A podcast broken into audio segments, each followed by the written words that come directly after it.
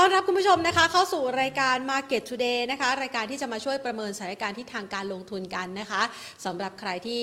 ติดตามสถานการณ์นะคะตอนนี้เนี่ยถ้าเรานับนะคะจากกรณีของแต่ละปัจจัยที่เข้ามากระทบกับทิศทางการลงทุนของตลาดหุ้นไทยถ้านับตั้งแต่ช่วงต้นปีเนี่ยมันมีหลากหลายปัจจัยมากเลยนะคะมีหลากหลายปัจจัยหลักๆอ่ะที่เข้ามาทั้งผลักดันทั้งกดดันนะคะแล้วในค่ำคืนวันนี้ก็เป็นหนึ่งปัจจัยที่หลายๆคนเฝ้าจับตามองนะคะว่าสุดท้ายแล้วการตัดสินใจขึ้นอัตราดอกเบี้ยของเฟดซึ่งตลาดคาดการณ์อยู่แล้วล่ะว่ามันน่าจะมีการปรับเพิ่มขึ้นนะคะ ศูนย์จุดสองห้าเปอร์เซ็นต์ เพื่อที่จะลดทอนความร้อนแรงของอัตราเงินเฟ้อซึ่งเดิมทีเป็นการปรับตัวพุ่งทะยานในรอบระยะเวลาสี่สิบปีนะคะจากสาเหตุหลักๆก็คือว่าการฟื้นตัวของเศรษฐกิจที่อยู่ภายใต้ภาวะชะงักงันก่อนหน้านี้จากโควิด สิบเก้า นะคะโควิด สิบเก้า เนี่ยเราเริ่มดำเนินการมาคือได้รับผลกระทบกับเศรษฐกิจโลกมาชัดๆเลยเนี่ยเริ่มวันแรกเดือนแรกก็คือมีนาคมเมษายนในปีสองพันสิบเก้านะคะในช่วงเวลานั้นเนี่ยแนวโน้มของการลงทุนทั่วโลกจะเห็นได้ว่าถูกกดดันอย่างหนักนะคะจากความเติบโตที่เคยร้อนแรงเริ่มมาชะลอตัวลงคนงดการจับจ่ายใช้สอยต้องมีการล็อกดาวน์เศรษฐกิจนะคะจนกระทั่งในช่วงเวลานั้นเนี่ยเขาก็ใช้นโยบายผ่อนคลายทางการเงินเข้ามาช่วยอัดฉีดเม็ดเงินเพื่อที่จะเอาเงินส่วนนี้เข้ามาไหลเวียนในระบบเพื่อผลักดันให้เกิดการลงทุนเพื่อผลักดันให้เกิดความเชื่อมั่นเพื่อผลักดันให้เกิดเม็ดเงินที่เข้ามาช่วยประคับประคองเศรษฐกิจเพิ่มกำลังซื้อให้กับประชาชนนะคะในระยะเวลาสักประมาณหนึ่ง สองแล้วก็มาถึงช่วงนี้คือสามปีกว่าเนี่ยนะคะเกือบๆสามปีเราจะเห็นได้ว่า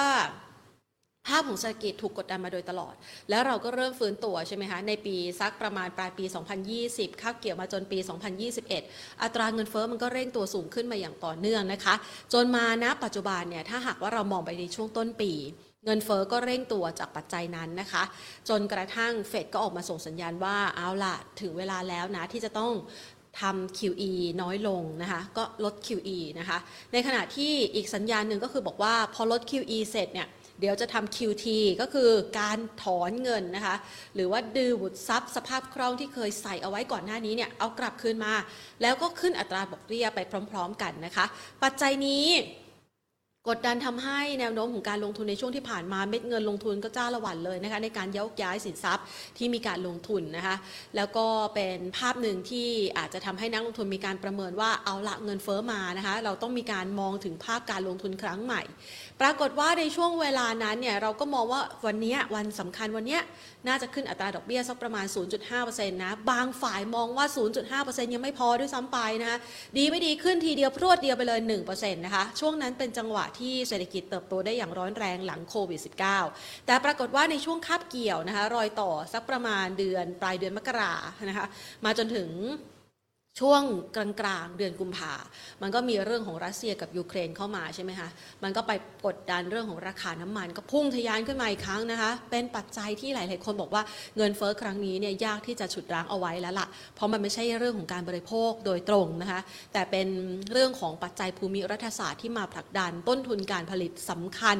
แล้วก็ทำให้นานาประเทศนั้นอาจจะต้องเกิดภาวะวิกฤตขาดแคลนเรื่องของพลังงานถ้าหากว่าเรื่องของสงครามระหว่างรัสเซียกับยูเครนยังคงดำเนินต่อไปนะคะปัจจัยนี้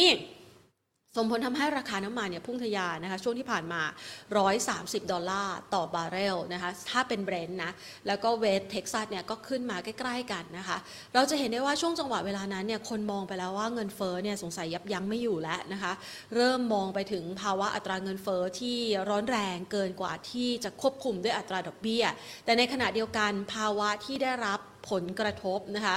จากกรณีของสงครามรัสเซียยูเครนเรื่องของการประกาศมาตรการคว่ำบาตรระหว่างการเรื่องของความชะงักงันที่เกิดจากการค้าขายการนำเข้าส่งออกสินค้าสำคัญที่ไม่ใช่แค่พลังงานเท่านั้นยังเป็นเรื่องของโลหะต่างๆด้วยนี่นะคะมันก็เป็น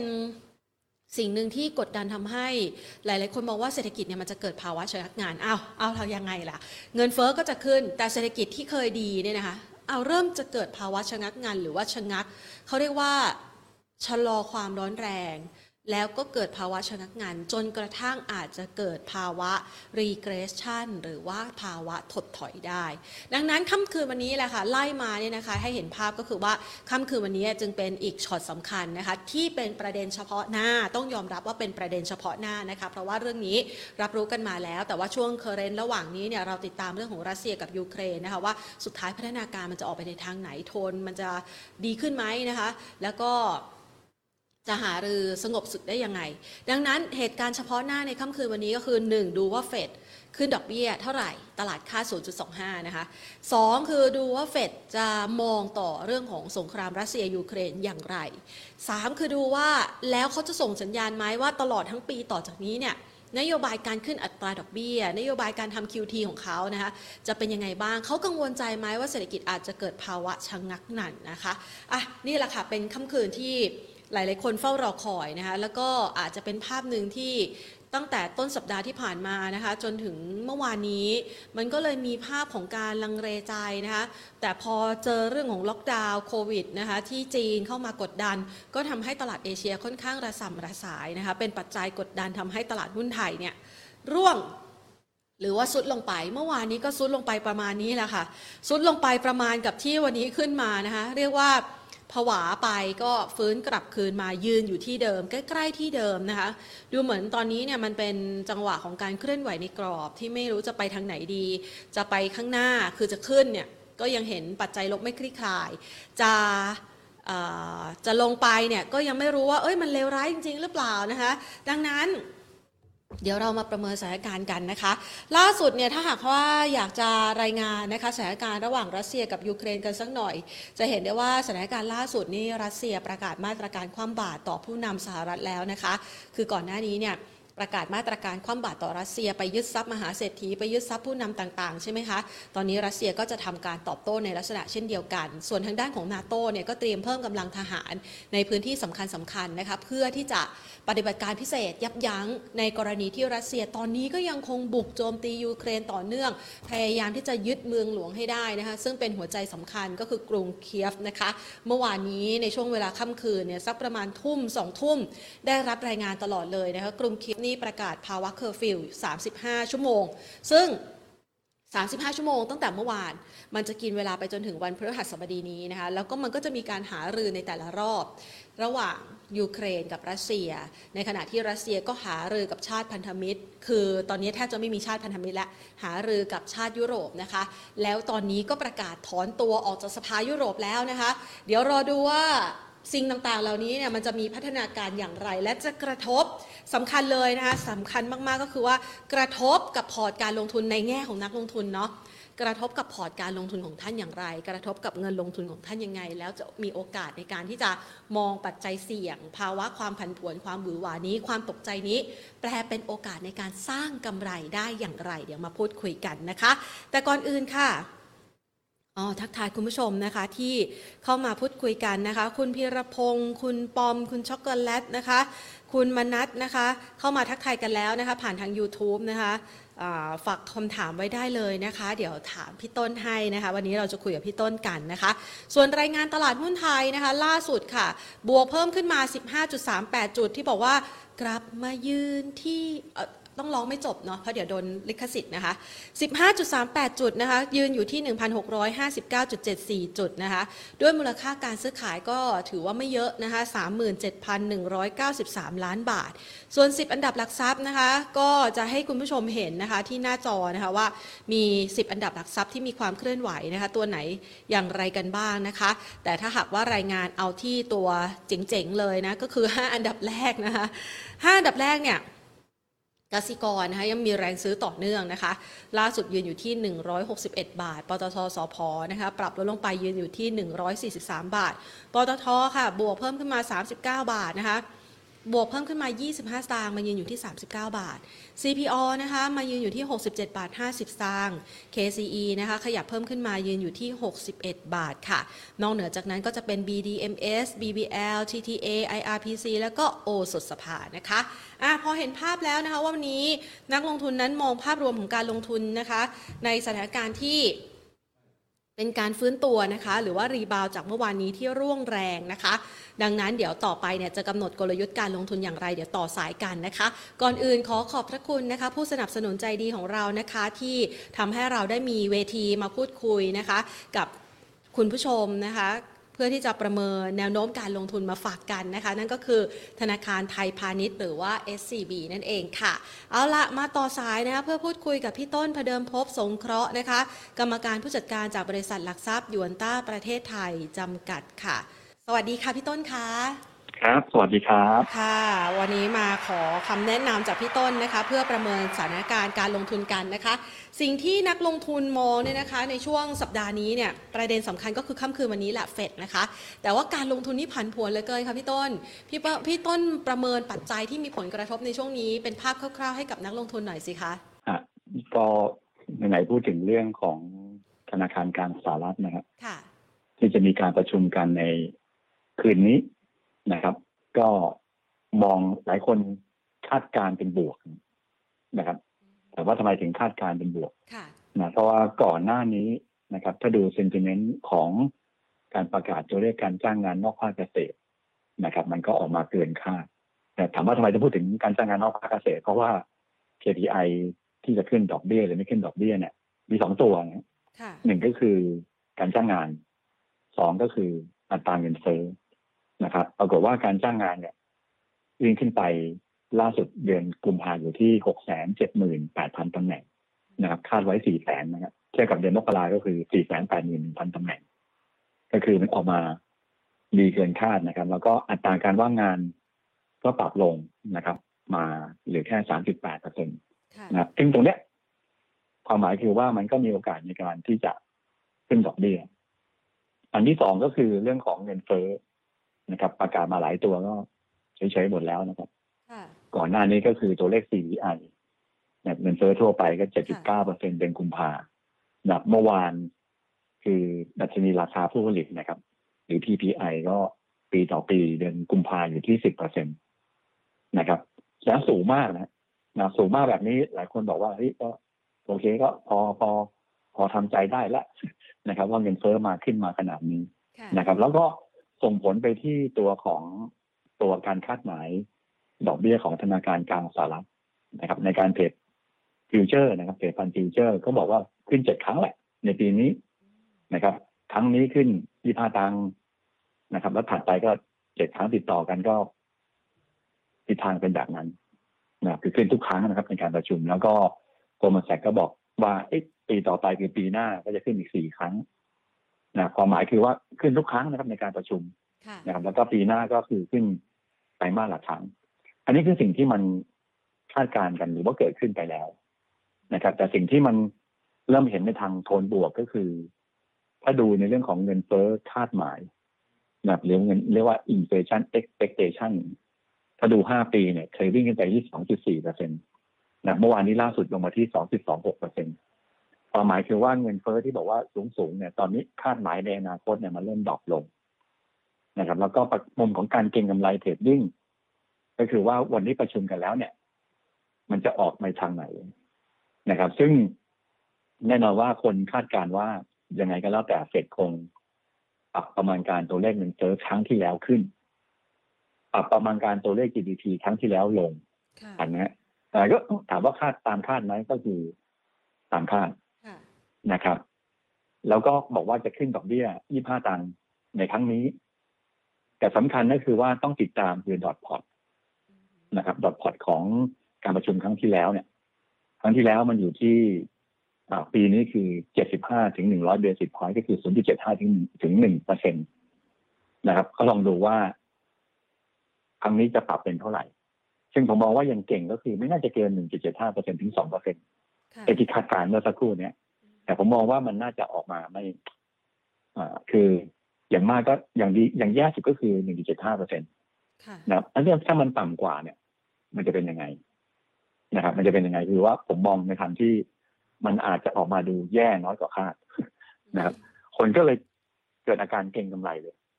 เดี๋ยวยังไงก็วันนี้ก็คงไม่ไม่มาคือโอเคออกมาเจ็ดครั้งออกมาการทำดอทพอตออกมาเจ็ดครั้งก็ผมมองก็ว่า คนก็คงน่าจะรับข่าวแล้วแหละแต่ถ้ามันออกมา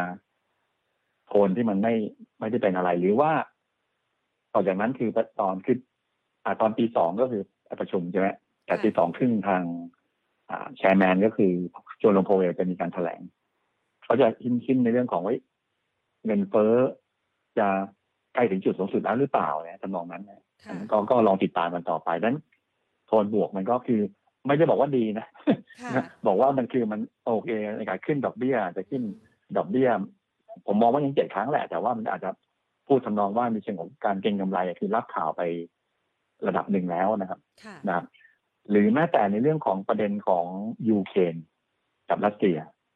นะครับถามว่ารับข่าวไปแล้วระดับหนึ่งยังก็คือว่าถ้ามองกันเต็มๆก็คือเรื่องของ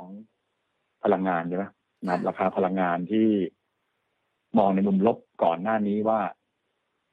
เดี๋ยวคงจะทำให้ราคาน้ำมันขึ้นไปมันก็ขึ้นจากประมาณแถวก่อนก่อนจะสู้รบตบมือกันนะฮะก็คือต่ำกว่าเก้าสิบเหรียญต่อบาร์เรลสำหรับเบนซ์ทะเลเหนือขึ้นไปถึงเกือบเกือบร้อยสี่สิบ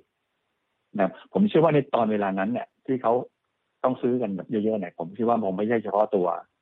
ซื้อขายปกตินะครับผมมองว่าเป็นในเรื่องของการซื้อขายแบบฟิวเจอร์นะครับไอคนที่ช็อตอยู่ก็คงต้องปิดโพซิชันอย่างรวดเร็วมันก็เลยวิ่งขึ้นไปเร็วแต่ตอนนี้เข้าสู่ว่าปกตินะครับตัวเบนซ์เทเลเหนือกลับมาที่หนึ่งร้อยเหรียญต่อบาร์เรลนะครับแล้วก็ผสมกับการที่ตอนออกกลางนะครับโดยเฉพาะซาอุดิอาระเบียเขาบอกว่าจะซื้อน้ำมันในสกุลเงินหยวนนะแทนนะครับก็ถึงหมายความว่าถ้าจีนจะซื้อเนี่ยเดี๋ยวจ่ายเงินหยวนได้เลยไม่ต้องไปจ่ายเงินดอลลาร์หรอกนะครับมันก็เป็นตัวการเพิ่มซัพพลายอันดับหนึ่งก็คือการที่จะซื้อสกุลดอลลาร์ก็มาซื้อสกุลเงินหยวนนะก็ทำให้ราคาน้ำมันมันก็เลยปรับตัวลงมานะหรือแม้แต่ที่คนกังวลต่อมาก็คือเรื่องของความกังวลทั้งการเงินนะครับตอนนี้ก็เบาลงถามว่าเบาลงยังไงก็คือว่าถ้าไปดู Credit Default Swap นะครับก็คือการซื้อประกันของพันธบัตรรัฐบาลของอเมริกาเนี่ยปรากฏว่ามันไม่ขึ้น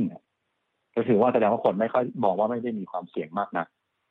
นะครับแต่ว่าไปซื้อของรัสเซียนี่บอกว่าโอ้ตอนนี้อยู่ที่ สี่พันหนึ่งร้อยเก้าสิบเก้า เบสิสพอยต์คือหมายความว่าซื้อประกันของพันธบัตรรัสเซียเนี่ยก็คือต้องจ่ายมากกว่าเงินต้นหรือทั้งใบเนี่ยนับ สี่พันหนึ่งร้อยเก้าสิบเก้า แต่ว่าสิ่งที่คนมองก็คือว่าเฮ้ยตอนนี้มองเป็นบวกนะแต่ผมกังวลเหมือนกันว่าเดี๋ยววันนี้นะครับวันนี้แล้วก็พรุ่งนี้แล้วก็ถึงสิ้นเดือนเนี่ยนะครับจะมีทางรัสเซียเนี่ยจะมีการครบกำหนดในการชำระดอกเบี้ยและเงินกู้นะครับรวมไปถึงเงินต้นนะครับของพันธบัตรที่เขาออกไปนะวันนี้ก็ร้อยสิบเจ็ดล้านเหรียญนะครับแล้วก็พรุ่งนี้ก็เออที่ยี่สิบเอ็ดหกสิบหกล้านเหรียญยี่แปดก็ร้อยยี่สิบสองล้านเหรียญวันที่สามสิบเอ็ดแปดสิบแปดล้านเหรียญนี่คือดอกเบี้ยนะแล้วเงินต้นในสิ้นเดือนคือสามร้อยห้าสิบเก้าล้านเหรียญสหรัฐนะครับที่พูดอย่างนี้คือว่ารัสเซียเขาบอกมาแล้วดับเกินมาแล้วว่าเขาจะไม่ชำระเป็นเงินสกุลดอลลาร์สหรัฐเขาจะมาชำระเป็นสกุลรูเบิลนะไอ้เขาเกิดเป็นสกุลเงินรูเบิลคือตอนนี้คือมองเป็นบวกเดี๋ยววันวันจริงๆแล้วผมบางทีผมมองว่าระยะสั้นเป็นบวกแต่ระยะกลางเนี่ยผมยังมีความกังวลนะครับว่าเฮ้ยถึงวันนั้นแล้วบอกว่าเฮ้ยสามารถเป็นสกุลเงินรูเบิลได้ไหมนะเพราะว่าฟิตเลตติ้งออกมาหินแล้วถ้าเขาชำระเป็นสกุลเงินรูเบิลถือว่าผิดนัดชำระหนี้ถือว่าผิดนัดชำระหนี้นะครับก็คือว่าเฮ้ยมันตอนปลายเดือนนี้มันจะมีความกังวลตรงนี้หรือเปล่าคือตอนนี้โพลมันยังโลกสวยอยู่คือไม่ใช่โลกสวยคือจากเดิมคือโลกแย่แล้วตอนนี้คือมันก็ขึ้นขึ้นมานิดนึงนะครับเดี๋ยวปลายเดือนก็จะมีข่าวประเด็นตรงนี้หรือไม่นั่นคือสิ่งที่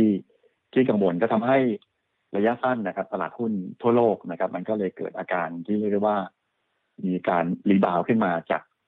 สองสามประเด็นที่ผมวิเคราะห์ไปเมื่อสักครู่นี้ครับค่ะฟังแบบนี้แล้วหมายความว่ามันเป็นแค่การรีบาวเพื่อลงต่อใช่ไหมคะพี่ต้นพี่ต้นมองอย่างนั้นหรือเปล่าคะก็มองเป็นอย่างนั้นนะครับเรามองมองไปอย่างนั้นก็คือว่าเพราะว่าเพราะว่าอะไรเพราะผมมองว่าต่อจากนี้ไปหุ้นทั้งโลกนะครับนะครับก็คือจะไซด์เวย์หุ้นไทยก็จะไซด์เวย์คำว่าไซด์เวย์ก็คือประมาณสักหนึ่งสองเปอร์เซ็นต์นะหรือว่าห้าเปอร์เซ็นต์บวกลบนะหรือสิบเท่าไหร่สิบเปอร์เซ็นต์บวกลบนะเหมือนกับหุ้นไทยเนี่ยผมมองว่าใกล้ๆพันหกน่าซื้อใกล้ๆพันเจ็ดน่าขาย นะครับก็คือทั้งโลกจะเป็นแบบนี้คือไซด์เวย์ไซด์เวย์แบบแกว่งนะหรือว่าไม่ใช่ซึมแบบซึมแบบบวกลบแค่ถึงสองเปอร์เซ็นต์นะก็คือถ้ามองกันหนึ่งไตรมาสขึ้นไปเนี่ยมันจะแกว่งแบบเนี้ยนะครับแกว่งแกว่งแบบนี้นะครับแล้วก็ถ้าดู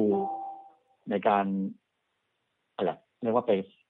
อ่าไปสัมภาษณ์นะครับผู้จัดการไม่ได้ไปสัมภาษณ์ตัวฟันเมเนเจอร์ของโลกเนี้ยก็มองคล้ายๆกันนะก็คือว่าจะพยายามเก็บเงินสดนะครับเป็นอันดับหนึ่งเนี่ยไปซื้อเงินดอลลาร์สหรัฐนะครับแล้วก็ถือเงินสดไว้บางส่วนนะแต่ตอนนี้สังเกตว่าฟันเมเนเจอร์แล้วมีผลสำรวจเนี่ยว่าเขาไปซื้ออะไรเนี่ยแผนฟังแล้วตกใจเหมือนกันนะค่ะซื้ออะไรคะซื้อซื้อพันธบัตรครับอ๋อแสดงว่าเขามองว่ามันมีความเสี่ยงอยู่อ่าก็คือซื้อพันธบัตรเอ๊ะแล้วเมื่อกี้วิเคราะห์ไปว่าดอกเบี้ยจะขึ้นอ่าฮะ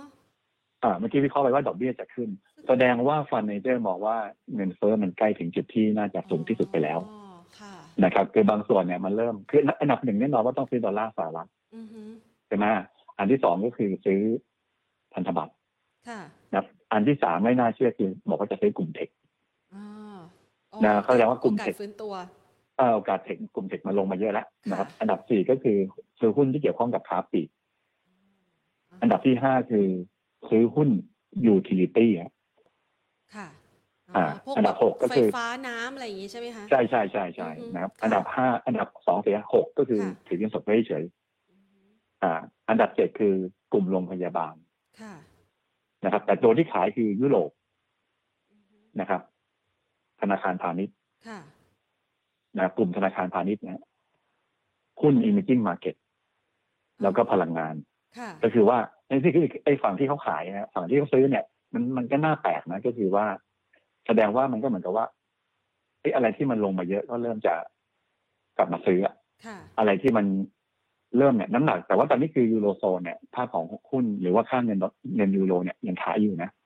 ก็แสดงว่ายังยังหนักอยู่งั้นผมเราบอกว่านี่คือเราจะเปลี่ยนถ่ายในภาพของวัฏจักรเศรษฐกิจนะครับที่บางทีบอกไว้ว่าโอเคว่าอาจจะเห็นตัวเลขเศรษฐกิจของโลกมีการปรับลดลงเงินเฟ้อปรับเพิ่มขึ้นอันนี้คือสิ่งที่เราจำภาพแบบตรงนี้ใช่ไหมแทนก็น่าจะจำไว้แบบนี้คือว่าเฮ้ยเดี๋ยวเออยูเครนรัสเซียน้ำมันราคาขึ้นนะครับซึ่งไอตัวไอตัวนะฟันเมเนเจอร์เนี่ยเขาเก่งมากเขาเขาเขาลงไปตั้งแต่เมื่อสองสามเดือนที่แล้วแล้วนะครับเราจะกลับได้หรือเปล่าคือว่าเห็นว่าผลตอบแทนพันธบัตรณตอนนี้คือมันน่าจะพีคไปแล้วนะครับแล้วก็จะเข้าพันธบัตรที่เกิดขึ้นหรือกลุ่มยูทิลิตี้ที่ไม่ค่อยชอบเงินเฟ้อนะครับหรือกลุ่มเฮลท์แคร์ที่ไม่ชอบเงินเฟ้อก็เข้ามาซื้อนั่นแสดงว่าณตอนนี้ก็เลยสุดใจความสั้นๆคือทั้งโลกเนี่ยในเมื่อกี้บอกไปว่ามันน่าจะถึงจุดอาการที่ไม่ได้บอกเปลี่ยนโน้มหลอกมันก็คือเป็นแกว่งแต่ทนแบบนี้คือใครถ้าจัดจังหวะไม่ได้ก็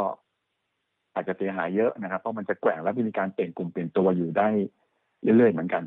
นะครับแล้วความกังวลต่อไปนะครับตอนนี้ก็คือเรื่องของจีนนะโควิด สิบเก้า ที่เกิดขึ้นในประเทศจีนแล้วเกิดอาการที่ว่าล็อกดาวน์นะครับทำให้ตัวเลขการผลิตนะครับโดยเฉพาะกลุ่มเทคนะครับก็อาจจะโดนเป็นเต็มหน่อยแต่ละราคาหุ้น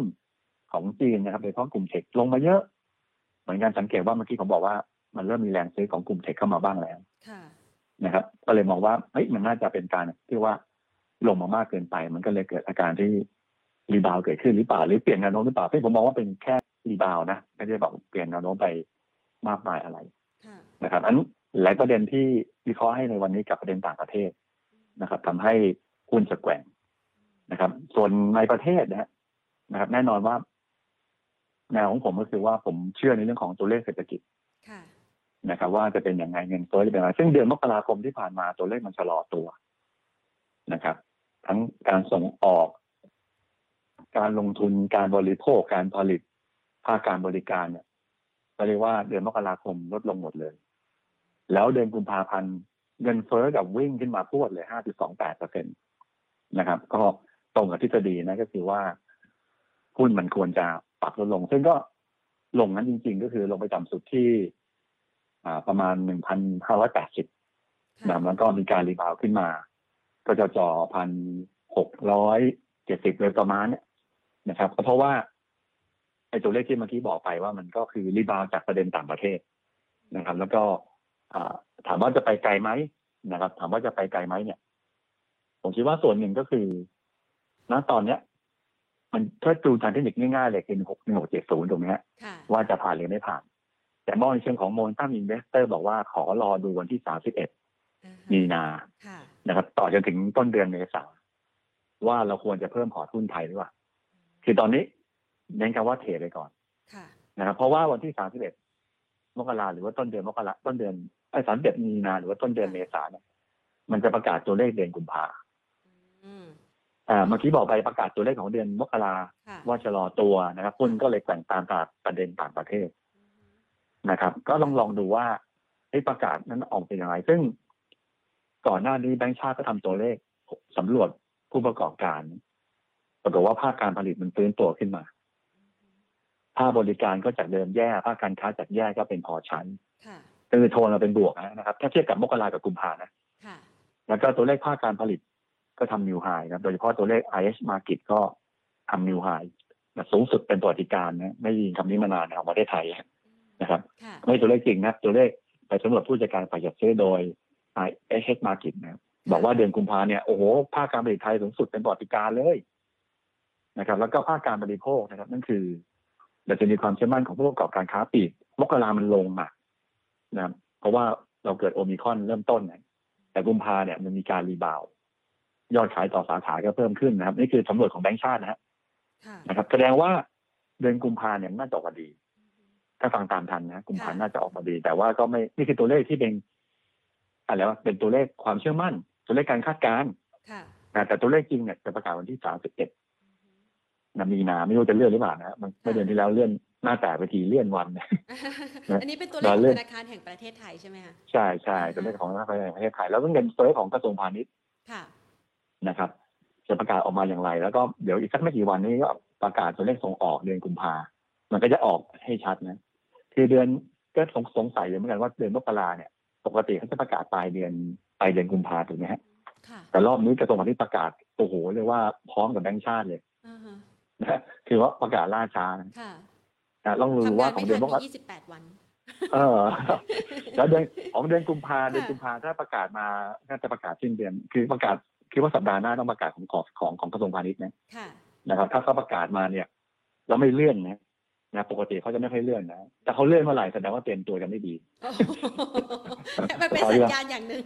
เออคือว่าอันไหนตัวไหนดีเนี่ยทางสังเกตว่าท่านเจ้าของกระทรวงจะมาจะมาอะไรจะมาพูดเอง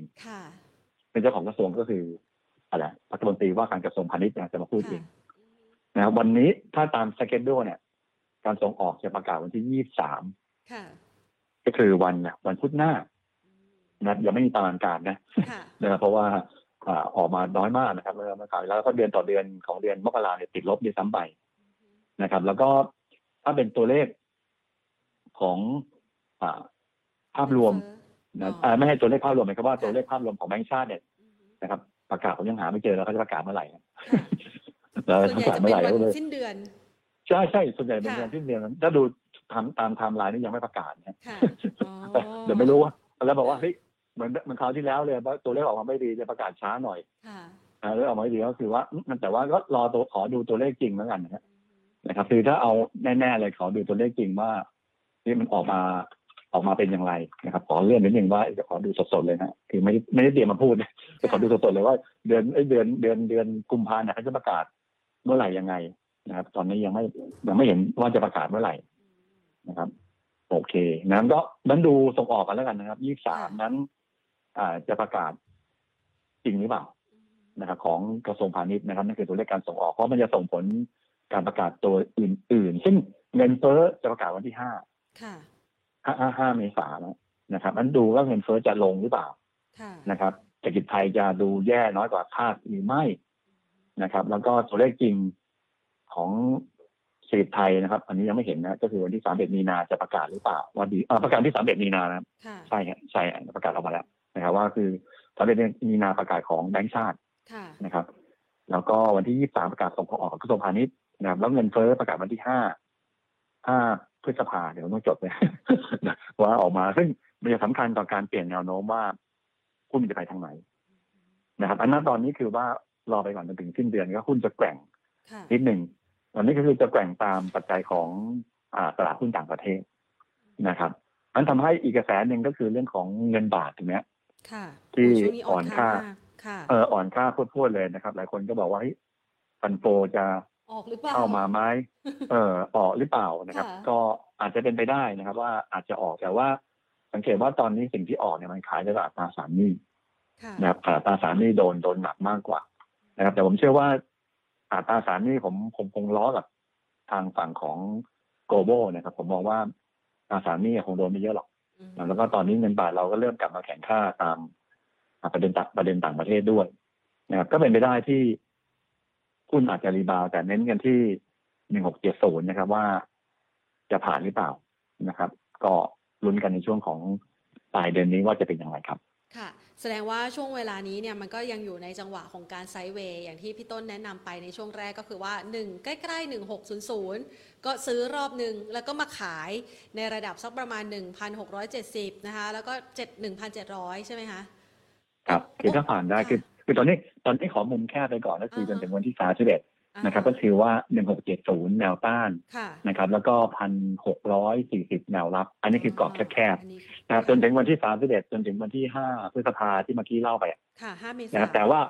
เอ่อห้าเมษายนแต่ถ้ามันกลับด้านขึ้นมาหมายความว่าออกมาดีมากเลยค่ะคือตัวเลขเศรษฐกิจไทยฟื้นตัวขึ้นมาจากเดือนมกราคมเงินเฟ้อเดือนกุมภาที่สูงอยู่ ห้าจุดสองแปด เปอร์เซ็นต์เดือนมีนาออกมาลดลงอ่าคุณก็ขึ้นไปก็ หนึ่งพันเจ็ดร้อย เป็นแนวต้านอ่าแต่ถ้าออกมาโอ้โหที่ออกมาตรงกันข้ามเลยแล้วหลุด หนึ่งพันหกร้อยสี่สิบ นะครับอาจจะลงมาที่เส้นสองร้อยวันก็คือ หนึ่งพันหกร้อยสิบห้า นะครับหรือโลเดิมก็คือแถวหนึ่งพันหกร้อยแปดสิบ นั้นก็เอาผมเอาเรื่องของเทคนิคมาผสมผสานกับตัวเลขเศรษฐกิจนะครับว่าทิศทางมันคงจะเป็นแบบนี้ครับนะคะก็จะได้เป็นจังหวะแนวรับแล้วก็แนวทำกำไรให้กับคุณผู้ชมกันนะคะทีนี้เรามามองบ้างนะคะในช่วงจังหวะกรอบแคบๆแบบนี้เนี่ยนะคะแล้วก็รอดูว่าเศรษฐกิจไทยฟื้นตัวได้อย่างแข็งแกร่งไหมหลังจากที่มกราคมอาจจะอ่อนแรงไปเนี่ยนะคะ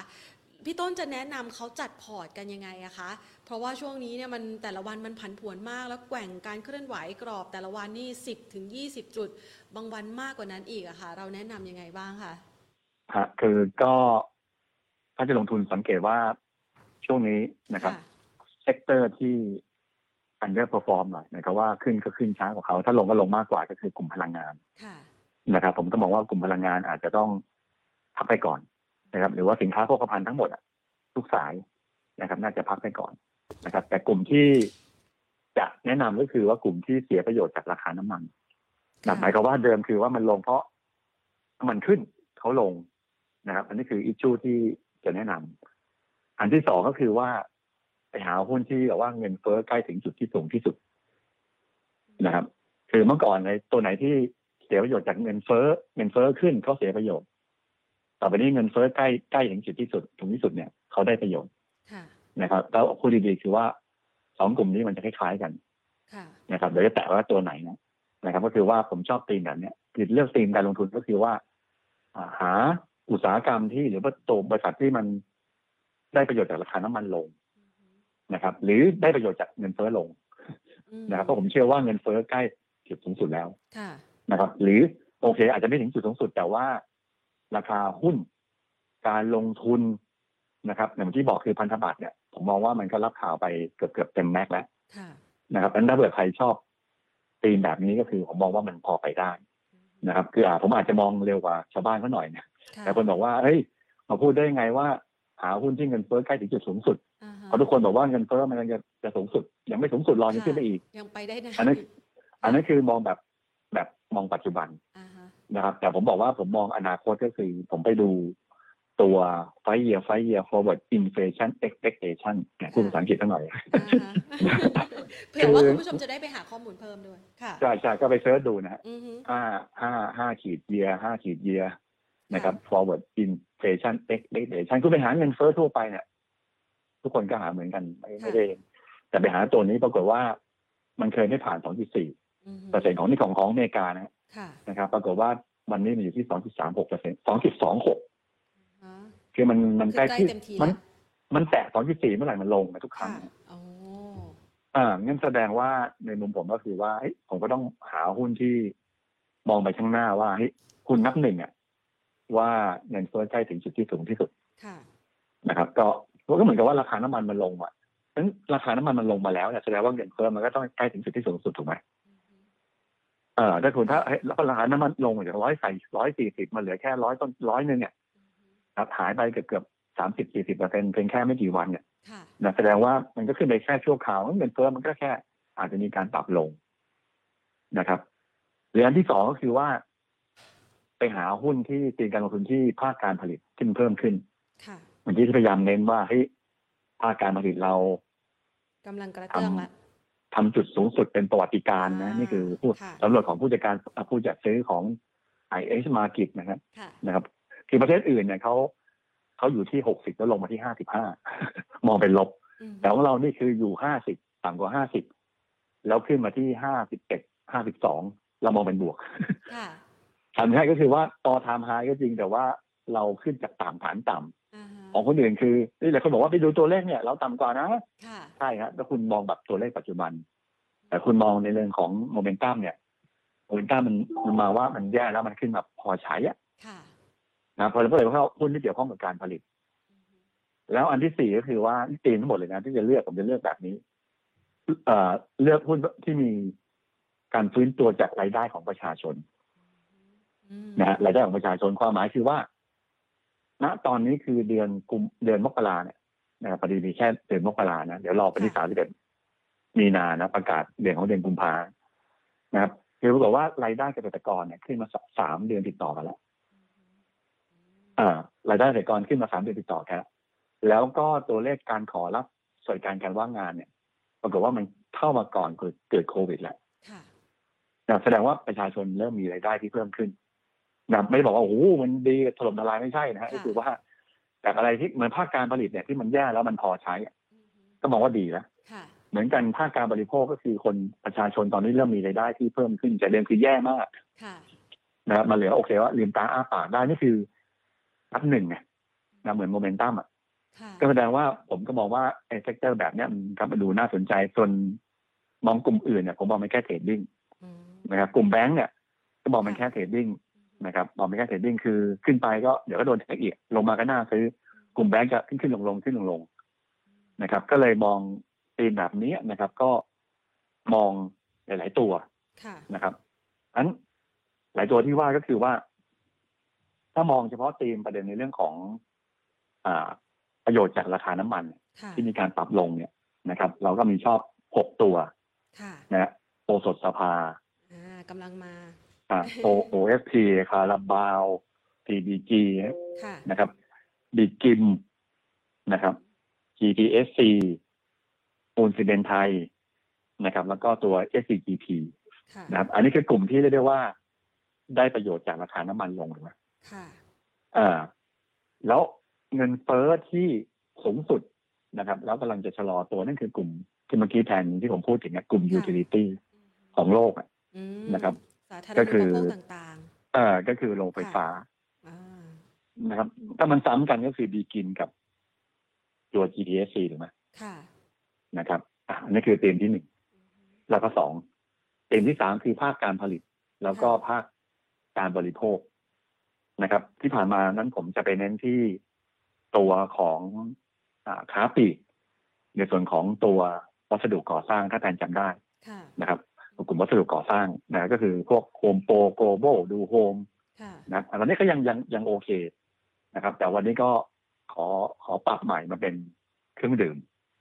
นะครับคนคนคนขายเครื่องดื่มนะคนขายเครื่องดื่มไม่ไหมหนึ่งคือเริ่มหน้าร้อนสองก็คือภาคการผลิตของเครื่องดื่มคือฟู้ดแอนด์เบเวอเรจเนี่ยนะครับคือแล้วก็มันปรับขึ้นนะครับที่ประกอบภาคการผลิตที่ดีขึ้นเนี่ยมันดีจากนี้แล้วก็รายได้ประชาชนที่เพิ่มขึ้นนะครับที่ที่ดีขึ้นเนี่ยมันก็จะเริ่มซื้ออะไรมากินนอกเหนือจากของเขาเรียกว่าของปกติหรือของจำเป็นอ่าใช่เมื่อก่อนก็ซื้อซื้อวัสดุก่อสร้างนะตอนนั้นนะนะครับก็ตอนนี้ก็คือจะมาซื้อตัวเครื่องดื่มที่เพิ่มขึ้นเพราะหน้าร้อนอย่างที่แพนบอกนะหน้าหน้าร้อนก็คงจะเข้าไปซื้อเครื่องดื่มที่เพิ่มขึ้นนะครับก็แสดงว่าในจีนแบบนี้ก็ก็คือก็ก็คงเป็น โอ เอส พี กับคาราบาวนะฮะก็คือว่าไอ้ผมก็เลยนิติแบบนี้ก็เลยเลือกมาว่าเฮ้ยตอนนี้นะก็เลยมาดูว่าเฮ้ยแล้วทางเทคนิคนะครับตอนนี้สุดท้ายคือว่าเพราะตอนนี้ผมมองหุ้นไซด์เวย์ผมต้องเอาหลายองค์ประกอบมาคำนวณหลายองค์ประกอบมาแนะนำแล้วก็มาสกรีนว่ามันควรจะเป็นตัวไหนยังไงนะครับซึ่งก็คือถ้าเผื่อเป็นมองทางเทคนิคเนี่ยนะคือ โอ เอส พี ก็ชอบนะแต่คาราบาวเนี่ยกราฟสวยที่สุดนะครับคือหมายความว่าเอาเฉพาะทางเทคนิคอย่างเดียวมาองค์ประกอบมาสกรีนจากหุ้นมาสักครู่เนี่ยที่พูดไปเนี่ยนะครับอ่ามีละมีละมีตัวท่านดูได้นะ โอ เอส พี คาราบาว บี จี อาร์ ไอ เอ็ม จี พี เอส ซี ปูนซีเมนต์ไทย เอส ซี จี พี ใช่ไหมนี่คือกลุ่มที่แมคโครตัวนี้มีแมคโครด้วยนะนะครับด้วยเนี่ยก็กลุ่มที่เรียกได้ว่าตามธีมนะครับแต่ผมมาสกรีนเข้ามาเอาทางเทคนิคมาประกอบด้วยนะครับจะเหลือแค่สามตัวนะจะเหลือสามตัวที่จะแนะนำไอ้ตัวเมื่อกี้คุณถ้าคุณไม่ดูเทคนิคด้วยคุณก็ซื้อได้ตามตามตามจังหวะของคุณนะครับแต่ว่าถ้าเอาทางเทคนิคเข้ามาประกอบด้วยให้ได้จังหวะดีๆเลยเออเข้ามาเทคนิคประกอบด้วยเนี่ยผมก็จะครอบคาราบาวนะครับสายเทรดด้วยนะคาราบาวเพราะว่าอะไรเพราะว่าณตอนนี้ราคาหุ้นเนี่ยอยู่ข้างล่างเลยข้างล่างหมายความว่าสิบใช่ไหมคะอ่าร้อยห้าสิบหกค่ะนะสูงสุดอ่านี่คือผมดูแบบใกล้ๆนะนะครับคือในช่วงของวันที่สิบห้าเดือนกรกฎาคมปีที่แล้วนะครับแล้วก็ตอนนี้ต่ำสุดเลยนะครับต่ำสุดที่ว่าคือต่ำสุดที่เก้าสิบเจ็ดบาทห้าสิบสูงสุดที่หนึ่งร้อยเก้าบาทห้าสิบคือหนึ่งร้อยสิบโดยประมาณนะครับแต่ปรากฏว่าตัวจุดต่ำสุดมันอยู่เก้าสิบเจ็ดมาสามครั้งนะครับคือตั้งแต่วันที่ยี่สิบเจ็ดเดือนมกราคมอยู่ที่เก้าสิบแปดบาทนะครับแล้วก็วันที่ยี่สิบสี่กุมภาพันธ์วาเลนไทน์พอดีนะครับวันนั้นก็หุ้นพีคพอดีนะ uh-huh. นะครับคือใครอ่าใครที่เคยตามผมก็จะบอกว่าวันวาเลนไทน์ จี ดี พี น่าจะเอ่อน่าจะดีสุดก็ดีจริงแล้วก็พีคเลย uh-huh. นะครับแล้วก็ถัดนั้นแล้วก็วันเดียวกันก็คือวันที่แปดเดือนมีนาอยู่ที่เก้าสิบหกบาทเจ็ดสิบห้าสังเกตว่าจุดต่ำสุดเนี่ยมันอยู่ประมาณเนี้ย uh-huh. นะครับเก้าสิบหก เก้าสิบเจ็ด เก้าสิบแปดอยู่แถวเนี้ยนะครับเรียกเรียกเค้าเรียกว่า Triple Bottom อ่าฮะก็คือจุดต่ำสุดสามครั้งแล้วไม่หลุดนะคือหน้าที่เด็กบอกว่าก็ชอบอยู่แล้วนะก็คือสามครั้งแล้วแข็งแกร่งมากนะครับแต่บอกว่าไอ้ตัวขึ้นไปสามครั้งเหมือนกันก็คือหนึ่งร้อยเก้าเท่าๆเดียวกันนะนะหนึ่งร้อยแปด หนึ่งร้อยเก้าเนี่ยไม่ผ่านเหมือนกันนะที่ผ่านเออไม่ผ่านเหมือนกันแล้วคนบอกว่าเฮ้ยทำไมทำไมทำไมถึงแนะนำค่ะเพราะว่าไอ้เวลาเดียวกันเนี่ยจุดต่ำสุดมันยกขึ้นนะอ๋อ อาร์ เอส ไอ ค่ะนะครับแล้วก็จุดสูงสุดก็ทำนิวทำขึ้นไปคือราคาหุ้นไม่ทำนิวไฮแต่ว่าตัว เอ็ม เอ ซี ดี อาร์ เอส ไอ โลยกขึ้นไฮยกขึ้นเหมือนทำไดเวอร์เจนต์อย่างนี้ใช่ไหมคะอ่าก็เริ่มแทนเทคนิคดูง่ายไม่ต้องไปไม่ต้องไปมีข้อมูลอะไรเยอะเลยดูกราฟภาพรู้เลยแล้วเอ่อแฟนฟังทำรายการบอกก็จะเห็นเนาะคนจะพูดถึงไดเวอร์เจนต์อ่าค่ะอ่าไดเวอร์เจนต์นะครับก็คือว่ามันเกิดไดเวอร์เจนต์ทั้ง เอ็ม เอ ซี ดี อาร์ เอส ไอ คาดว่าจะทะลุไฮเดิมนะครับงั้นแนวต้านคือเส้นสองร้อยวันหนึ่งร้อยสิบเจ็ดบาทค่ะตอนนี้หนึ่งร้อยล่ะเนาะตอนนี้หนึ่งร้อยแล้ว หกจุดห้า หนึ่งร้อยเจ็ดก็แถวนั้นนะครับก็สิบบาทโดยประมาณที่น่าจะมีอัพไซด์ไปตรงนั้นค่ะและนี่คือตัวที่หนึ่งที่สกรีนไปแล้วเหลือแค่คือโอเคเมื่อกี้บอกไป แปดเก้า ตัวค่ะนะครับสิบตัวนะท่านก็ท่านก็โอเคว่าก็เล่นได้ตามจังหวะอ่าอ่าตามจังหวะก็เล่นได้ถ้าตามตามแต่ว่าผมสกรีนมาให้เหลือน้อยลงเพราะว่าตอนนี้ติดหุ้นเยอะอือฮึเลือกตัวที่แบบได้กำไรกำไรเลยแล้วก็เสี่ยงน้อยเพราะหลายคนบอกว่าติดหุ้นอยู่เยอะเลยเงินไม่พอแล้วจะมาเพิ่มพอร์ตยังไงก็เออเพราะหลายคนบอกว่าจะมาติดหุ้นเยอะนะครับก็นะครับก็มองงั้นโดยเฉพาะกลุ่มพลังงานหลายคนบอกว่าเฮ้ยเล่นตามราคาน้ำมันมองราคาน้ำมันขึ้นเราจะทำไมลงนะครับโอ้นักลงทุนนี่เก่งจริงนะคือว่าคาดการณ์ว่าลงแล้วลงจริงนะครับนั้นอ่ะนี่คือตัวที่หนึ่งที่สกรีนมาให้ตัวที่สองก็คือปูนซีเมนต์ไทยอันนี้ก็ลงมาค่อนข้างเยอะเยอะนะครับอยู่ข้างล่างเหมือนกันไม่ผมพูดถึงเวลาสมมุติว่าเกิดผมเกิดพลาดขึ้นมาความหมายคือว่ามันเกิดอะไรขึ้นมาก็คือรัสเซียดันโจมตีกันแรงขึ้นบานปลายไปที่โปแลนด์คุยกันไม่รู้เรื่องตัวเลขเศรษฐกิจไทยออกมาแย่กว่าที่คาดเงินเฟ้อมากกว่าที่คาดคุณต้องลงถูกไหมใช่ค่ะแต่หุ้นพวกนี้จะแข็งแกร่งกว่าเพราะดาวไซด์มันต่ำแล้วใช่ไหมคะอ่าคือมันลงมาเยอะแล้วคือโอกาสคือโอกาสเสียน้อยอ่ะ แต่ได้ก็ได้ก็ไม่เยอะเหมือนกันนะบางคนบอกไปเล่นตัวอื่นที่มันเหวี่ยงมากกว่านั้นก็แล้วแต่ท่านแล้วกันนะปูนซีเมนต์ไทยเนี่ยคล้ายกันก็คือว่าจุดต่ำสุดรอบที่แล้วคือวันที่สิบสองหนึ่งก็ถึงหนึ่งหนึ่งธันวานะปฏิสิบสองขึ้นก่อนบอกสิบสองเนี่ยหนึ่งธันวามันอยู่ที่โลอยู่ที่ร้อยสามร้อยเจ็ดสิบนะครับแล้วโลใหม่เกิดขึ้นวันที่เก้ามีนาสามหกสามนะครับแต่ในเวลาเดียวกันเนี่ยจุดต่ำสุดมันยกขึ้นทั้ง อาร์ เอส ไอ และ เอ็ม เอ ซี ดี วันนี้เริ่มมาเลือกหุ้นไดเวอร์เจนต์หมดแล้วนะ อาร์ เอส ไอ เอ็ม เอ ซี ดี มันโลยกขึ้นนะครับแต่ว่ามันยังไม่ชนเรายังไม่ไม่ผ่านตรงไฮเดิมคือสี่ร้อยต้นๆนะตอนนี้สามร้อยแปดสิบห้านะนะครับมันก็ชอบตีมด้วยแล้วก็ชอบเทคนิคอลด้วยก็ลองดูแล้วกันนี่คือตัวที่สองคือไม่อยากอธิบายเยอะคือว่าเหมือนกันก็คือ เอ็ม เอ ซี ดี อาร์ เอส ไอโลยกขึ้นแต่ว่าตัวราคาหุ้นทำโลใหม่นะครับอีกตัวหนึ่งก็คืออ่าอ่าแล้วคนบอกว่าแนะนำตัวนี้ได้ยังไงบีกิมบีกิมไม่ค่อยขึ้นอ่าคือลงไฟฟ้านะฮะแต่เมื่อกี้บอกแล้วว่าใครที่ลงทุนตั้งแต่ตอนที่ตัวอะไรอินเฟชั่นเอ็กเซ็กเตชันเริ่มลงตอนนั้นอ่ะมันลงครั้งแรกก็คือวันที่เจ็ดมีนาพอดีเจ็ดมีนาเนี่ยราคาหุ้นบีกิมอยู่ที่โลที่อยู่ที่สามสิบจุดต่ำสุดอยู่ที่สามสิบในวันนั้นนะฮะวันนี้ผ่านมาก็อาทิตย์กว่าๆถ้าใครซื้อวันนั้นก็คือสิบเปอร์เซ็นต์นะฮะหมายความว่าบีกิมกำไรสิบเปอร์เซ็นต์นะผมบอกให้หุ้นบีกิมขาลงนะผมก็เลยมองว่ามันเกิดไดเวอร์เจนต์เหมือนกันนะครับเพราะว่าวันที่เจ็ดมีนาสามสิบบาทย้อนหลังไปก็คือวันที่สิบสี่กุมภาพันธ์มันสิบสี่กุมภาพันธ์แหละนะครับหลายคนบอกว่าจำได้ละวันอะไรคือวันอะไรวันเปิดพบร้านกาแฟเมื่อแปดปีที่แล้วช่วงนี้หน้าร้อนใครผ่านไปแวะไปทานกาแฟได้นะคะเออคือเดิมไม่ไปก็ไม่เป็นไรก็ทักไลน์พบรักคอฟฟี่ได้ บี โอ บี ไอ ซี โอ ดับเบิลยู เอ สั่งไม่กาแฟได้นะครับโอเคก็ในเวลานั้นเนี่ยท้ายกันคือ เอ็ม เอ ซี ดี อาร์ เอส ไอ ทำโลยกขึ้นแล้วตอนนี้ราคาหุ้นยังไม่ผ่านทะลุไฮเดิมคือสามสิบห้าบาทยี่สิบห้าตังค์วันที่หนึ่งมีนานะครับวันนี้คือวันที่สิบหกมีนาหวยออกพอดีออกที่ตัวนี้ด้วยต้องบอกว่าสังเกตว่าไฮคือสามสี่ห้าศูนย์วันนี้สามสี่ห้าศูนย์มันยังไม่มีไฮใหม่ถูกไหมแต่ถ้าไปดูกราฟนะฮะ เอ็ม เอ ซี ดี อาร์ เอส ไอ ทำไฮใหม่ไปแล้วครับ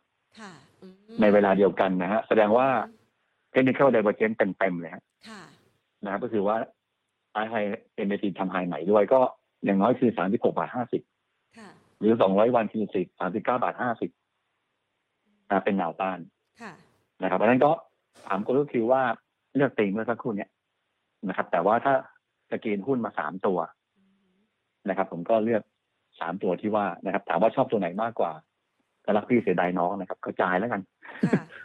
นะครับกระจายแล้วกันนะครับว่าไปนะแต่ว่าถ้าถ้าถามว่าหุ้นนับหนึ่งคือใครนะครับทั้งสามตัวคือนับหนึ่งหมดแหละนะแต่ถ้านับศูนย์นับศูนย์จุดห้าคือใครผมมองบีกิมศูนย์จุดห้าหมายก็หมายก็ว่าเริ่มสตาร์ทนะครับก็บีกิมก็ดูน่าสนใจนะมันก็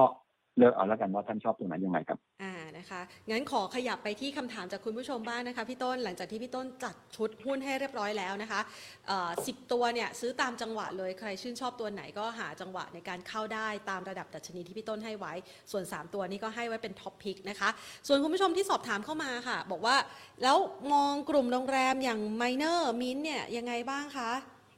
ครับผมคือจังหวะตอนนี้นะครับโรงแรมเนี่ยผมเฉยๆนะครับเพราะว่าโอเคว่ายังคงไม่อาจจะฟื้นตัวขึ้นมาอะไรได้นะครับแต่ว่าพอดีจังหวะเห็นว่าคือมิ้งเนี่ยหรือโรงแรมอื่นๆเนี่ยผมคิดว่ามันคงอาจจะมีความเสี่ยงเรื่องของโควิดอาจจะมีความเสี่ยงเรื่องของสงครามอะไรก็ว่าไปการท่องเที่ยวอาจจะยังไม่โตมากนัก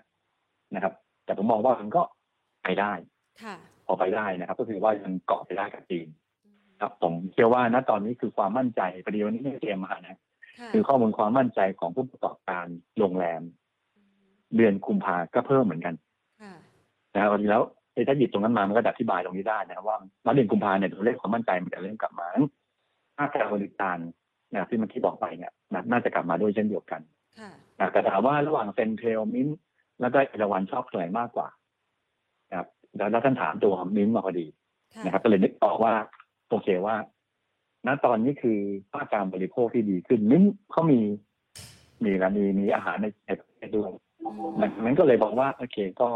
ชอบอยู่ด้วยนะครับแต่ว่ามันไม่ใช่หุ้นนับหนึ่งหุ้นมันไซด์หุ้นไม่ได้ลงมานานนะไซด์เวย์อยู่ที่อย่างนี้เนี่ยไซด์เวย์ยี่สิบเจ็ดกับสามสิบห้ามานานแหละนะครับนานหมายความว่าโอ้โหตั้งแต่พวกเวลาปีที่แล้วเนี่ยอยู่ราคาตรงเนี้ยนะครับต่ำสุดที่ยี่สิบเจ็ดสูงสุดที่สามสี่นะครับก็แสดงว่ามันไม่ใช่หุ้นนับหนึ่งก็คือหุ้นนับสองนับสามนะครับก็ถือว่าโอเคได้นิ่งก็โอเคนะครับเพราะว่ามีไอศครีมอยู่นะครับขายอะไรอ่าอะไรก็คือมันเกี่ยวข้องกับการบริโภคในประเทศนะครับยังไงก็พูดอย่างนี้ก็นิ้นก็โฆษณาได้ผ่านรายการนี้ได้นะถ้าจะเอ่ยชื่อว่าอยากกินพิซซ่าก็มาค่ะอยากสั่งเมล็ดกาแฟก็ไปพบรักนะคะแอดไลน์ได้นะครับก็โอเคว่าก็นิ้นแนะนำตัวที่มีเข้าก็ทะลุตรงเป็นค่าถือเส้นกันได้ที่สามสิบบาทนะครับมีการดิบขึ้นที่สามสิบสามก็เป็นแนวต้านครับอ่านะคะตัว บี จี ซี นะคะครับผมก็คงคล้ายๆกับประเด็นเรื่องของตัวสุขภาพแล้วก็ตัวของคาราบาวค่ะนะครับแต่ว่ามันมีน้ำหนักของตัวต้นทุนจากตัวคอมมอดิตี้เยอะกว่าค่ะนะครับก็คือตัวแก้วนะครับบางกอกแก๊สนะครับแต่ก็บอกว่าเซกเตอร์เนี่ยโอเคแต่ว่าเนื่องจากว่าในภาคของตัวที่มีสัดส่วนรายได้ที่เกี่ยวข้องกับภาคการบริโภคเนี่ยอาจจะน้อยไปนิดหนึ่งนะครับก็อาจจะเฉยๆมากกว่านะครับจะไซด์เวย์คงไม่ลงเยอะนะครับจะคงไซด์เวย์แล้วแต่เทคนิคอลเนี่ยไม่สวยนะเพราะว่าเป็นค่าเฉลี่ยเป็นมันต้องขาลงนะนั้นก็มองแค่ไซด์เวย์นะยกเว้นทะลุสองร้อยวันนะครับสิบบาทห้าสิบนะครับก็เป็นแนวต้านค่อนข้างใหญ่ครับค่ะคุณผู้ชมสอบถามตัว ที ที ดับเบิลยู เข้ามาค่ะครับผมก็บอกกับการที่ลงทุนระยะยาวนะครับถามว่าทำไมไม่หยิบขึ้นมาเออดีแต่ถามว่าทำไมไม่หยิบมาเพราะว่าเขาไม่มีส่วนได้ส่วนเสียกับราคาน้ำมันอ่าดังเป็นที่ยูทิลิตี้เหมือนกันนะครับก็ก็เลยมองว่าซื้อรับเงินปันผลนะครับคือถ้าเบื่อชอบแก๊งแต่แต่ว่าแต่ว่าไอตัวบีกินเขาปันผลน้อยนะครับใครแต่มอเตอร์ปันผลมากกว่านะครับก็เลยซื้อคือถ้าเผื่อแนะนำก็คือว่าเพียงแค่รับเงินปันผลมากกว่ามากมากกว่าจะหวังแคปิตอลเกนครับตัว เอ พี ค่ะอสังหาครับผมคือตอนนี้นะครับเนื่องจากว่าไตรมาสที่สี่เนี่ยนะครับในภาพของตัวซัพพลายเริ่มเพิ่มขึ้นนะครับดีมานด์ก็เริ่มจะเพิ่มขึ้นเหมือนกันแต่เพิ่มขึ้นน้อยกว่าทำให้ราคาขายของคอนโดบ้านเดี่ยวเนี่ยเริ่มส่งตัวคอนโดเฉพาะคอนโดก็เริ่มติดลบนะผมก็เลยมองว่าในภาพของกลุ่มอสังหาริมทรัพย์เหมือนกลุ่มธนาคารนะตอนนี้จะเป็นแค่เทรดนะครับก็คือว่าเป็นหุ้นที่บอกว่ามันดีไปแล้วนะครับไม่ใช่หุ้นนับหนึ่งว่าง่ายคือถ้าคุณจะซื้อเล่นเทรดโอเคเล่นได้นะครับผมเชื่อว่าผลประกอบการก็ยังออกมาน่าจะดีนะครับในไตรมาสที่หนึ่งนะครับก็เทคนิคเขาก็ผ่านแนวต้านที่ตรงเส้นค่าเฉลี่ยสิบ ยี่สิบห้าวันก่อนที่เป็นเดทคอร์สนะคือไม่ดีนะครับคือถ้ายืนสิบบาทสี่สิบได้น่าจะปรับตัวขึ้นไปที่ไฮเดิมคือสิบเอ็ดบาทสี่สิบน้ำตะกี้ไว้ที่สิบบาทสี่สิบนะครับว่าต้องยืนให้ได้ครับค่ะขยับไปที่ติดล้อค่ะครับผมแต่ภาพของประเด็นของกลุ่มไฟแนนซ์นะครับผมกับเริ่มความน่าสนใจเริ่มเพิ่มขึ้นนะครับกว่าแต่ก่อนนะนะครับเพราะว่าผมมองว่าในภาพของเงินเฟ้อที่เริ่มทรงตัวแล้วก็ภาคการบริโภคนะครับโดยเฉพาะตัวของเกษตรกรที่เติบโตได้ดีนะครับทำให้กลุ่มไฟแนนซ์นะครับคือกลุ่มที่เช่าซื้อรถยนต์รถมอเตอร์ไซค์อย่างเงี้ยนะครับจะกลับมาดูแย่น้อยลงก็คือดีนั่นเองนะครับซึ่งเราจะชอบตัวสวัสด์มากกว่านะครับเราจะชอบตัวสวัสด์มากกว่า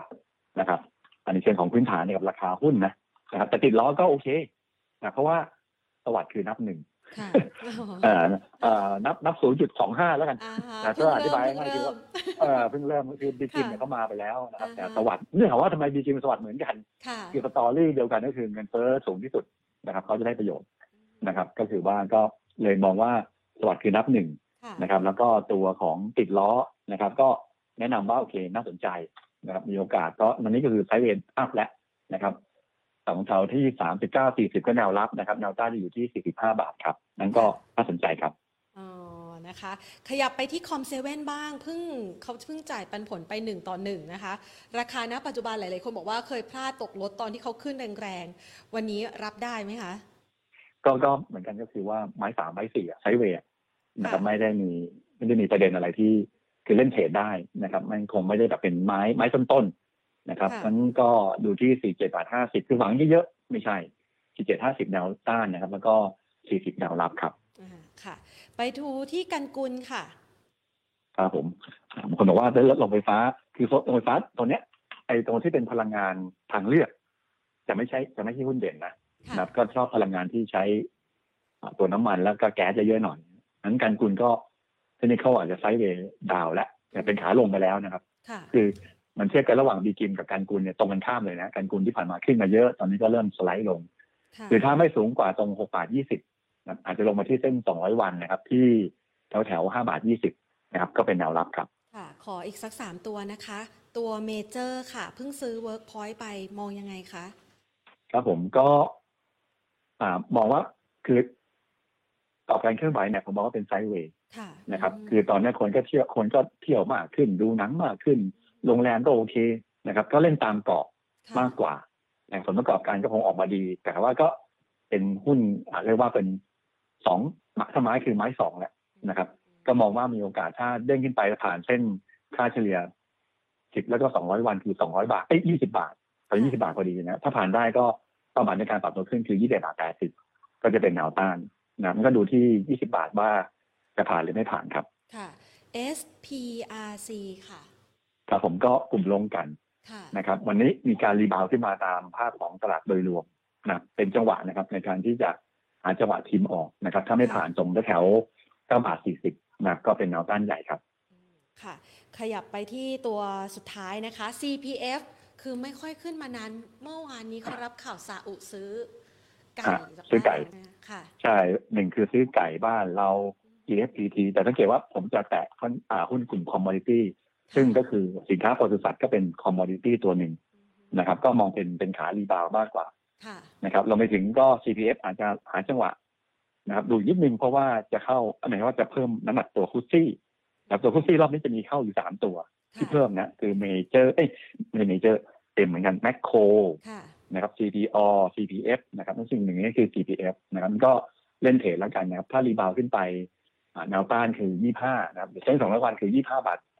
ห้าสิบเป็นแนวต้านถัดไปครับอ๋อได้เลยค่ะวันนี้ต้องขอขอบพระคุณพี่ต้นมากเลยนะคะมาให้คำแนะนำพร้อมกับหุ้นเด็ดกับเรานะคะแล้วก็จดเอาไว้ว่ากรอบการซื้อขายช่วงนี้คือรอดูสามสิบเอ็ดมีนาตัวเลขเศรษฐกิจไทยอีกครั้งหนึ่งนะคะ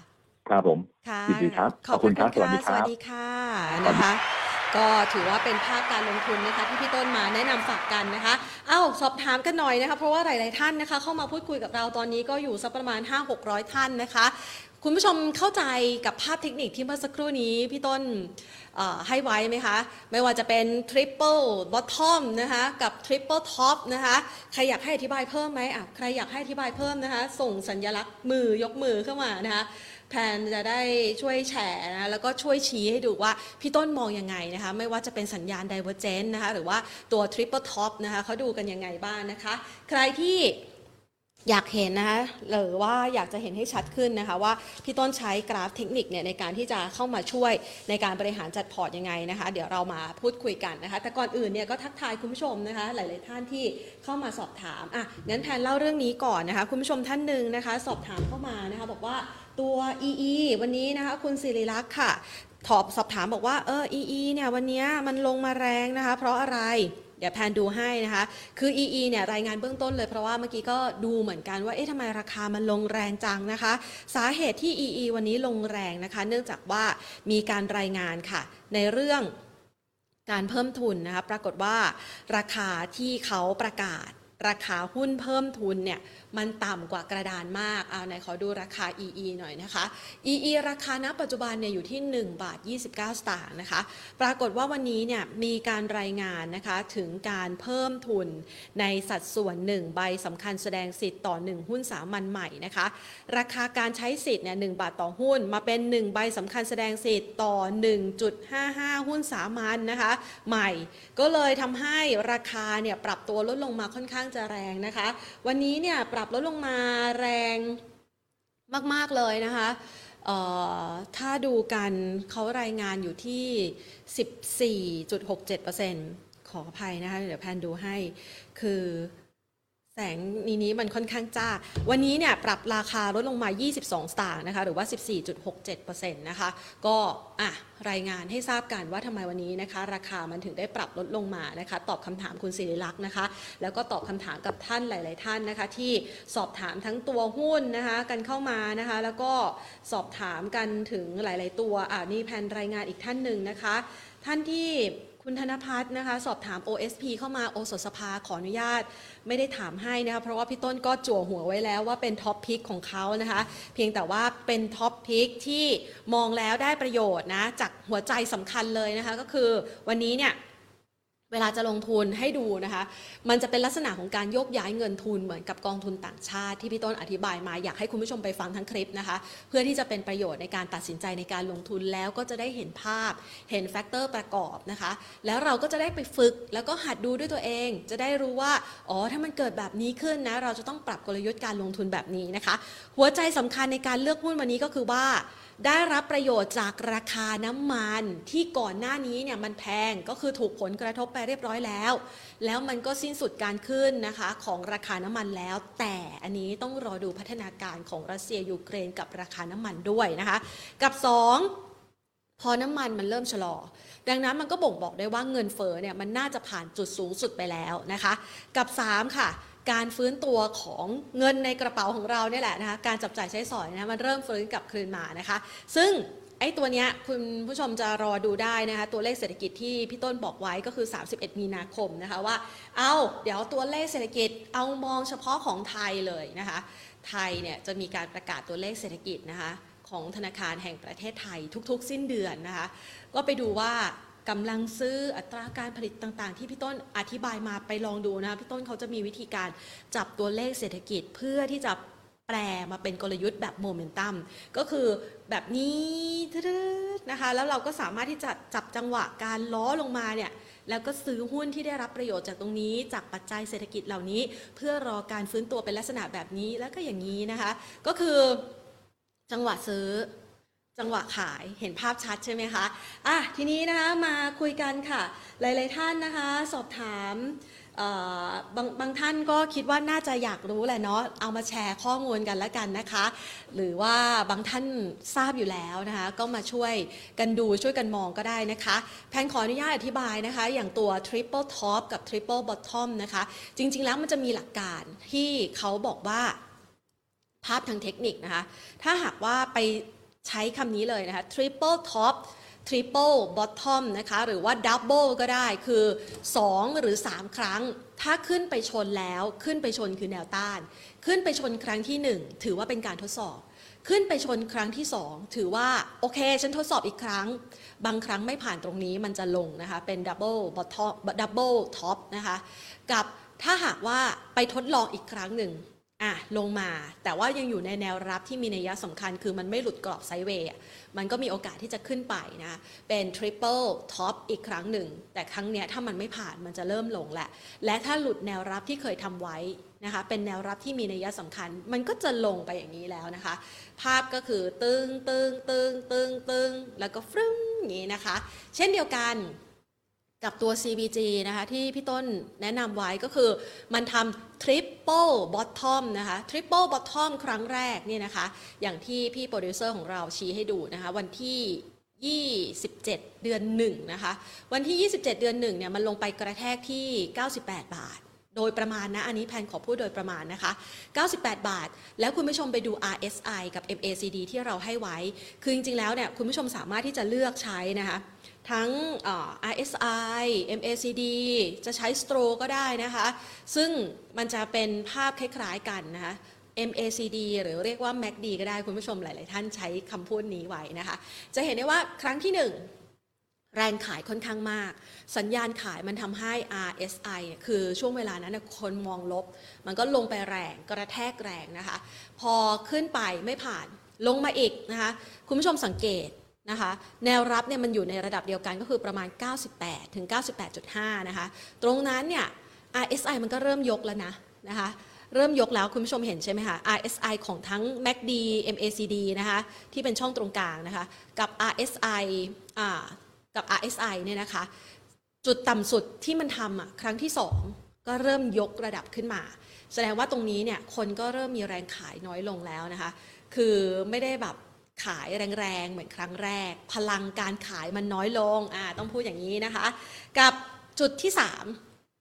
อันนี้เห็นชัดเลยว่าทั้ง เอ็ม เอ ซี ดี แล้วก็ อาร์ เอส ไอ นะคะสัญญาณเนี่ยมันยกขึ้นได้อย่างชัดเจนนะคะอันนี้แหละมันถึงเป็นตัวบ่งบอกว่ามันเกิด Divergence คำว่า Divergence ก็คือมีโอกาสสูงที่จุดต่ำสุดในครั้งนี้เนี่ยน่าจะเป็นครั้งสุดท้ายนะคะและมีโอกาสที่จะเป็นแรงพยุงแล้วก็วิ่งขึ้นไปได้นะคะซึ่งก็เป็นมุมมองที่พี่ต้นเนี่ยมองเอาไว้นะคะว่าเอาละถ้ามันผ่านตรงนี้ไปได้กรอบถัดไปนะคะตรงนี้คุณผู้ชมก็ขึ้นอยู่กับว่าคุณผู้ชมเนี่ยจะใช้ อี เอ็ม เอ นะคะซึ่งเป็นตัวกรอบแนวต้านนะคะหรือว่าใช้เป็นกรอบแนวรับก็ได้นะคะในการวัดว่าขึ้นไปที่ระดับนี้เนี่ยเริ่มเป็นแนวต้านแล้วนะอ่ะอย่างที่ชี้ไปนะคะอย่างสีชมพูเนี่ยเป็นเจ็ดสิบห้าวันนะคะก็อาจจะเป็นแนวต้านที่หนึ่งนะคะหนึ่งร้อยเก้าบาทนะคะถ้าเป็นสีส้มนะคะอันนี้ก็จะเป็นเส้นที่มีสำคัญมากเลยนะคะเพราะทุกคนใช้เหมือนกันก็คือ อี เอ็ม เอ สองร้อยวันนะคะสองร้อยวันเนี่ยก็คืออย่างที่พี่ต้นมองไว้เป็นกรอบแนวต้านที่มีนัยสำคัญหนึ่งร้อยสิบหกบาทและอย่างที่บอกไปค่ะว่าตอนนี้เนี่ยถ้าเราดูนะคะเวลาที่เราเห็นการเคลื่อนไหวแรงๆของสินทรัพย์อื่นๆที่เขาซื้อขายกันตลอดยี่สิบสี่ชั่วโมงอ่ะไม่ว่าจะเป็นน้ำมันทองคำนะคะเราสามารถใช้กราฟเทคนิคแบบนี้เนี่ยเข้าไปประยุกต์ใช้ได้นะคะเพียงแต่ว่าเขาจะมีจังหวะเคลื่อนไหวที่เร็วกว่าเพราะเม็ดเงินในการเข้าแต่ละสินทรัพย์เนี่ยมันมาจากทั่วโลกแต่ถ้าหากว่าเป็นของประเทศไทยหุ้นไทยมันจะไม่ได้มีแรงเหวี่ยงเร็วขนาดนั้นเพราะฉะนั้นจังหวะของการขึ้นเร็วและแรงเนี่ยของหุ้นไทยเนี่ยมันก็เลยไม่ใช่ใช้เวลาเพียงแค่ชั่วข้ามสัปดาห์หรือว่าชั่วข้ามวันนะคะมันอาจจะใช้เวลาในการสร้างฐานสร้างแรงขึ้นนะคะสักพักหนึ่งนะคะอ่ะก็เลยเป็นกรอบการเคลื่อนไหวที่เอามาแชร์กันแล้วก็ฝากกันนะคะเพื่อเป็นประโยชน์ค่ะสำหรับคุณผู้ชมนะคะถ้าท่านใดสนใจนะคะข้อมูลต่างๆเหล่านี้นะคะอยากจะฝากนะคะไปลองดูกันง่ายๆนะคะในกราฟที่เราเคยแชร์ข้อมูลต่างๆเหล่านี้เอาไว้นะคะใน Stock Education นะคะลองไปดูย้อนหลังก็ได้ดูผ่านๆก็ได้นะคะเผื่อว่าจะได้เป็นประโยชน์สำหรับสายเทคนิคที่อยากจะศึกษาเรียนรู้นะคะแล้วก็ดูกราฟเป็นนะคะแล้วเดี๋ยวอีกหน่อยอีกในอนาคตข้างหน้าเราจะมาแชร์นะคะกับวิธีแล้วก็เทคนิควิธีการพิเศษในการที่จะลงทุนกันเมื่อสักครู่นี้เนี่ยตัว ซี บี จี ใช่ไหมคะขอไปดูที่ เอส ซี ซี ตัวที่พี่ต้นแนะนำสักหน่อยนะคะตัว เอส ซี ซี นะคะนี่อันนี้ก็เห็นชัดนะคะจุดต่ำสุดครั้งแรกนะคะจะเห็นได้ว่าอ่านี่จุดต่ำสุดครั้งแรกนะคะสามร้อยหกสิบแปดบาททำครั้งแรกแล้วมันก็ขึ้นไปใช่ไหมคะขึ้นไปทดสอบที่ใกล้ๆสี่ร้อยแล้วก็มีแรงเทขายออกมานะคะนี่อันอันจุดสูงสุดเลยค่ะไปที่อ่าฮะนะคะมันก็ทรงแนวโน้มขาขึ้นไปตรงสี่ร้อยที่เส้นสองร้อยวันใช่ไหมคะเสร็จแล้วมันลงมาครั้งใหม่ที่ระดับสักประมาณสามร้อยใกล้ๆสามร้อยหกสิบเนี่ยนะคะที่เป็นแนวรับที่ต่ำลงมานะคะจุดต่ำสุดใหม่ตรงนี้ค่ะพี่ปอมลงมาอีกมาอีกอันนึงค่ะอันสุดท้ายเลยค่ะอ่านะอ่าอันนี้แหละค่ะสามร้อยหกสิบเนี่ยนะคะคุณผู้ชมสังเกตง่ายๆเลยนะคะคุณผู้ชมดูนะจุดต่ำสุดนี้ทำระดับต่ำกว่าจุดต่ำสุดแรกนะคะและเห็นภาพชัดกว่าก็คือว่า เอ็ม เอ ซี ดี กับ อาร์ เอส ไอ อ่ะมันยกขึ้นจริงๆนะคะก็คือมันเกิดสัญญาณ Divergence จริงๆในช่วงระยะเวลาข้ามเดือนที่ผ่านมาเนี่ยนะคะก็จะเป็นสัญญาณหนึ่งที่บ่งบอกให้เห็นชัดว่าโอเคแนวโน้มขาขึ้นนั้นมีโอกาสเป็นไปได้นะคะอ่ะนี่ก็เป็นเทคนิคเล็กๆน้อยๆนะคะเผื่อใครจะนำไปใช้ในการประกอบการอ่านกราฟกันนะคะจะได้มีความสนุกสนานในการหยิบเอาเครื่องมือนะคะที่อยู่หน้าจออินดิเคเตอร์ต่างๆที่อยู่หน้าจอมือถือหรือว่าหน้าจอเทรดของท่านนะคะลองหยิบยกมาใช้ค่ะแล้วลองใช้สักเครื่องมือหนึ่งสายเทคนิคเนี่ยไม่ต้องเก่งไม่ต้องเก่งทุกเครื่องมือนะใช้สักเครื่องมือสองเครื่องมือให้เชี่ยวชาญจนกระทั่งเราเข้าใจธรรมชาติของการเคลื่อนไหวของมันและท่านจะรู้ว่ามันประกอบการตัดสินใจพร้อมกับปัจจัยพื้นฐานได้เป็นอย่างดีเลยทีเดียวละค่ะอ่ะฝากเอาไว้นะคะสำหรับวันนี้นะคะหมดเวลาแล้วค่ะไว้เจอกันวันพรุ่งนี้นะคะในรายการ Market Today วันนี้ลากันไปก่อนสวัสดีค่ะ